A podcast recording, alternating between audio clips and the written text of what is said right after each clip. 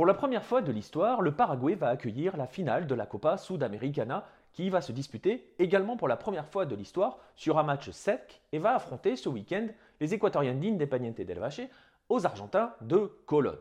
L'occasion pour nous de revenir sur la longue et le douloureux accouchement de la deuxième compétition continentale de clubs d'Amérique du Sud. Bienvenue dans le septième épisode de Temps additionnel.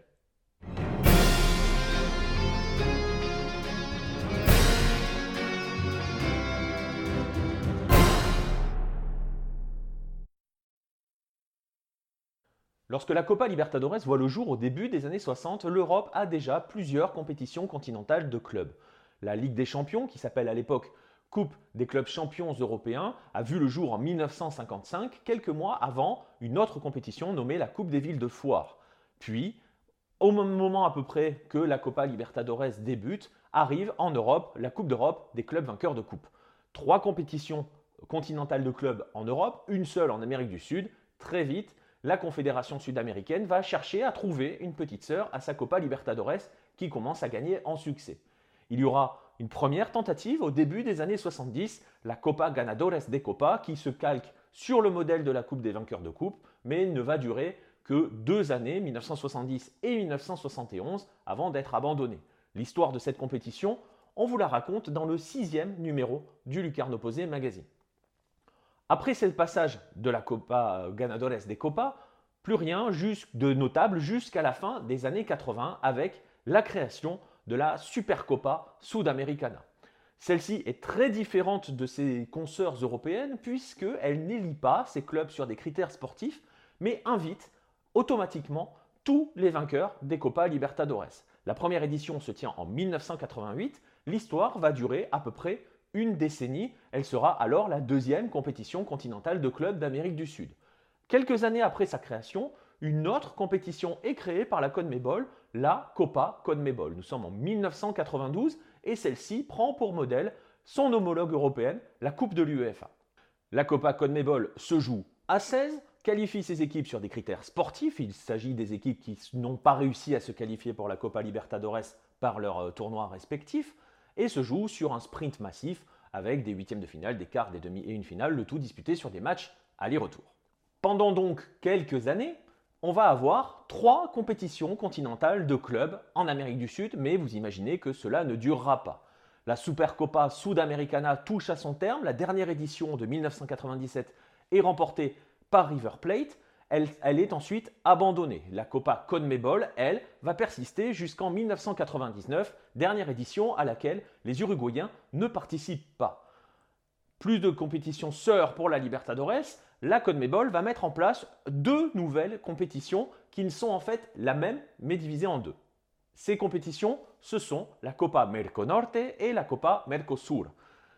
Ces deux compétitions ont le même format, une phase de groupe et ensuite une phase à élimination directe avec des quarts, une demi et une finale qui se jouent en match aller-retour, l'ensemble, et ont pour particularité de qualifier en Corse, est un héritage de la Supercopa Sudamericana, de qualifier non pas sur des critères sportifs, mais sur des critères historiques et aussi euh, d'attractivité, de popularité des équipes. Elle a aussi une particularité, vous l'avez compris avec les noms Merco-Norte et Mercosur.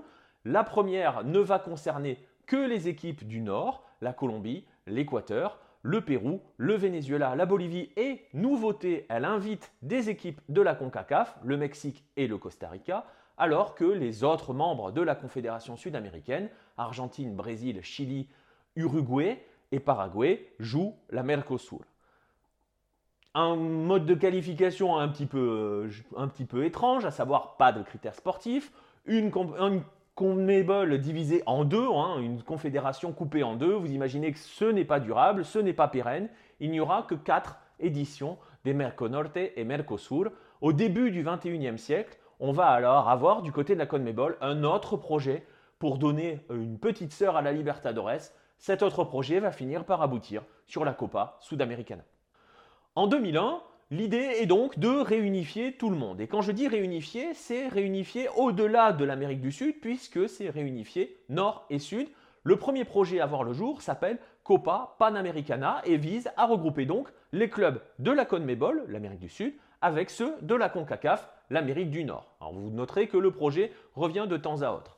Alors heureusement ou malheureusement, selon que vous soyez pour ou contre une réunification des compétitions des Amériques, le projet ne verra pas le jour, faute à la CONMEBOL et à la CONCACAF de ne, de ne pas parvenir à trouver des accords essentiellement économiques. Surtout que la première édition est prévue pour 2002, ces tergiversations vont repousser la première édition potentielle à 2003, et pendant ce temps, la CONMEBOL va créer une autre compétition, la Copa Sudamericana, qui perdure encore aujourd'hui.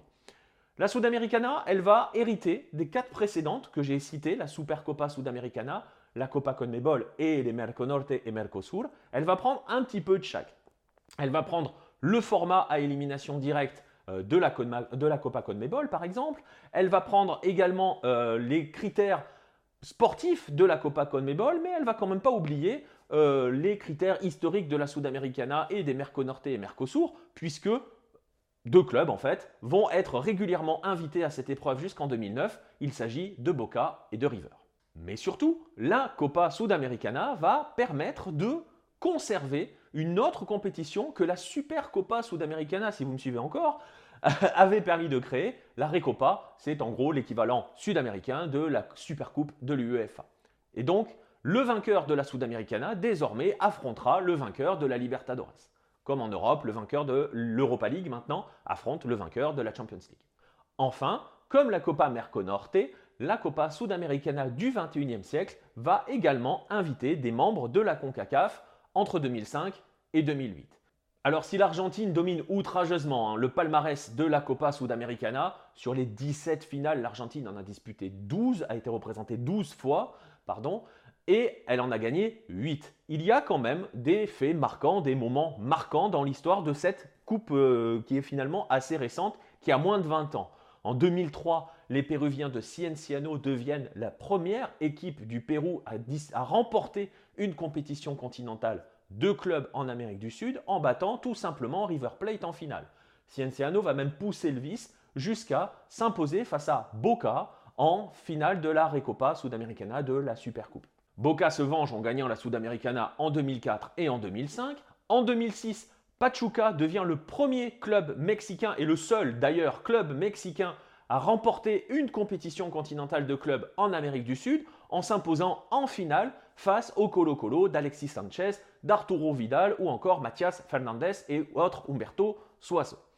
En 2011, c'est l'heure du triomphe de l'Universidad de Chile de Jorge Sampaoli, la grande Universidad de Chile emmenée par un feu follet à l'époque, un certain Edu Vargas. En 2012, la Sudamericana voit une finale retour, dernier match de Lucas avant qu'il arrive au Paris Saint-Germain euh, ne pas aller à son terme, ne dure que 45 minutes puisque les Argentins de Tigre, l'adversaire du soir, décident de ne pas revenir sur le terrain après la pause, euh, accusant les policiers brésiliens d'être venus les agresser dans les vestiaires. Puis en 2016, tout le monde s'en souvient, c'est la tragédie de la Chapecoense, ce club brésilien qui se hisse pour la première fois de son histoire à une finale de compétition continentale et qui va avoir son équipe décimée dans l'accident aérien alors qu'elle se rend en Colombie pour affronter l'Atlético Nacional, vainqueur alors de la Libertadores. Il y aura 71 victimes dans le drame de la Chapecoense. Les plus grands joueurs, les plus grandes équipes maintenant s'investissent complètement dans la Copa Sudamericana qui, vous l'avez compris, s'est véritablement installée dans le paysage footballistique sud-américain. Et cette année, cette finale, la première finale de l'histoire unique en match disputé en un match sec sur terrain neutre à Asunción, à la Nueva Ola, euh, l'antre du Cerro Porteño, sera donc historique de ce fait. Elle marque une nouvelle étape dans l'épreuve et elle sera historique pour deux clubs, donc ceux qui s'affrontent dans cette finale, Independiente del Valle qui peut devenir le deuxième club équatorien à remporter une compétition continentale de clubs deux ans après, trois ans après avoir disputé la finale de la Libertadores, le premier et le seul club euh, équatorien à avoir remporté d'ailleurs les deux épreuves, c'est la Liga de Quito. Et pour Colonne, donc je le disais, qui n'a que pour titre une seconde division dans les années 70 et qui peut devenir le troisième club de l'intérieur du pays, comprendre en dehors de Buenos Aires, à remporter une compétition continentale de clubs.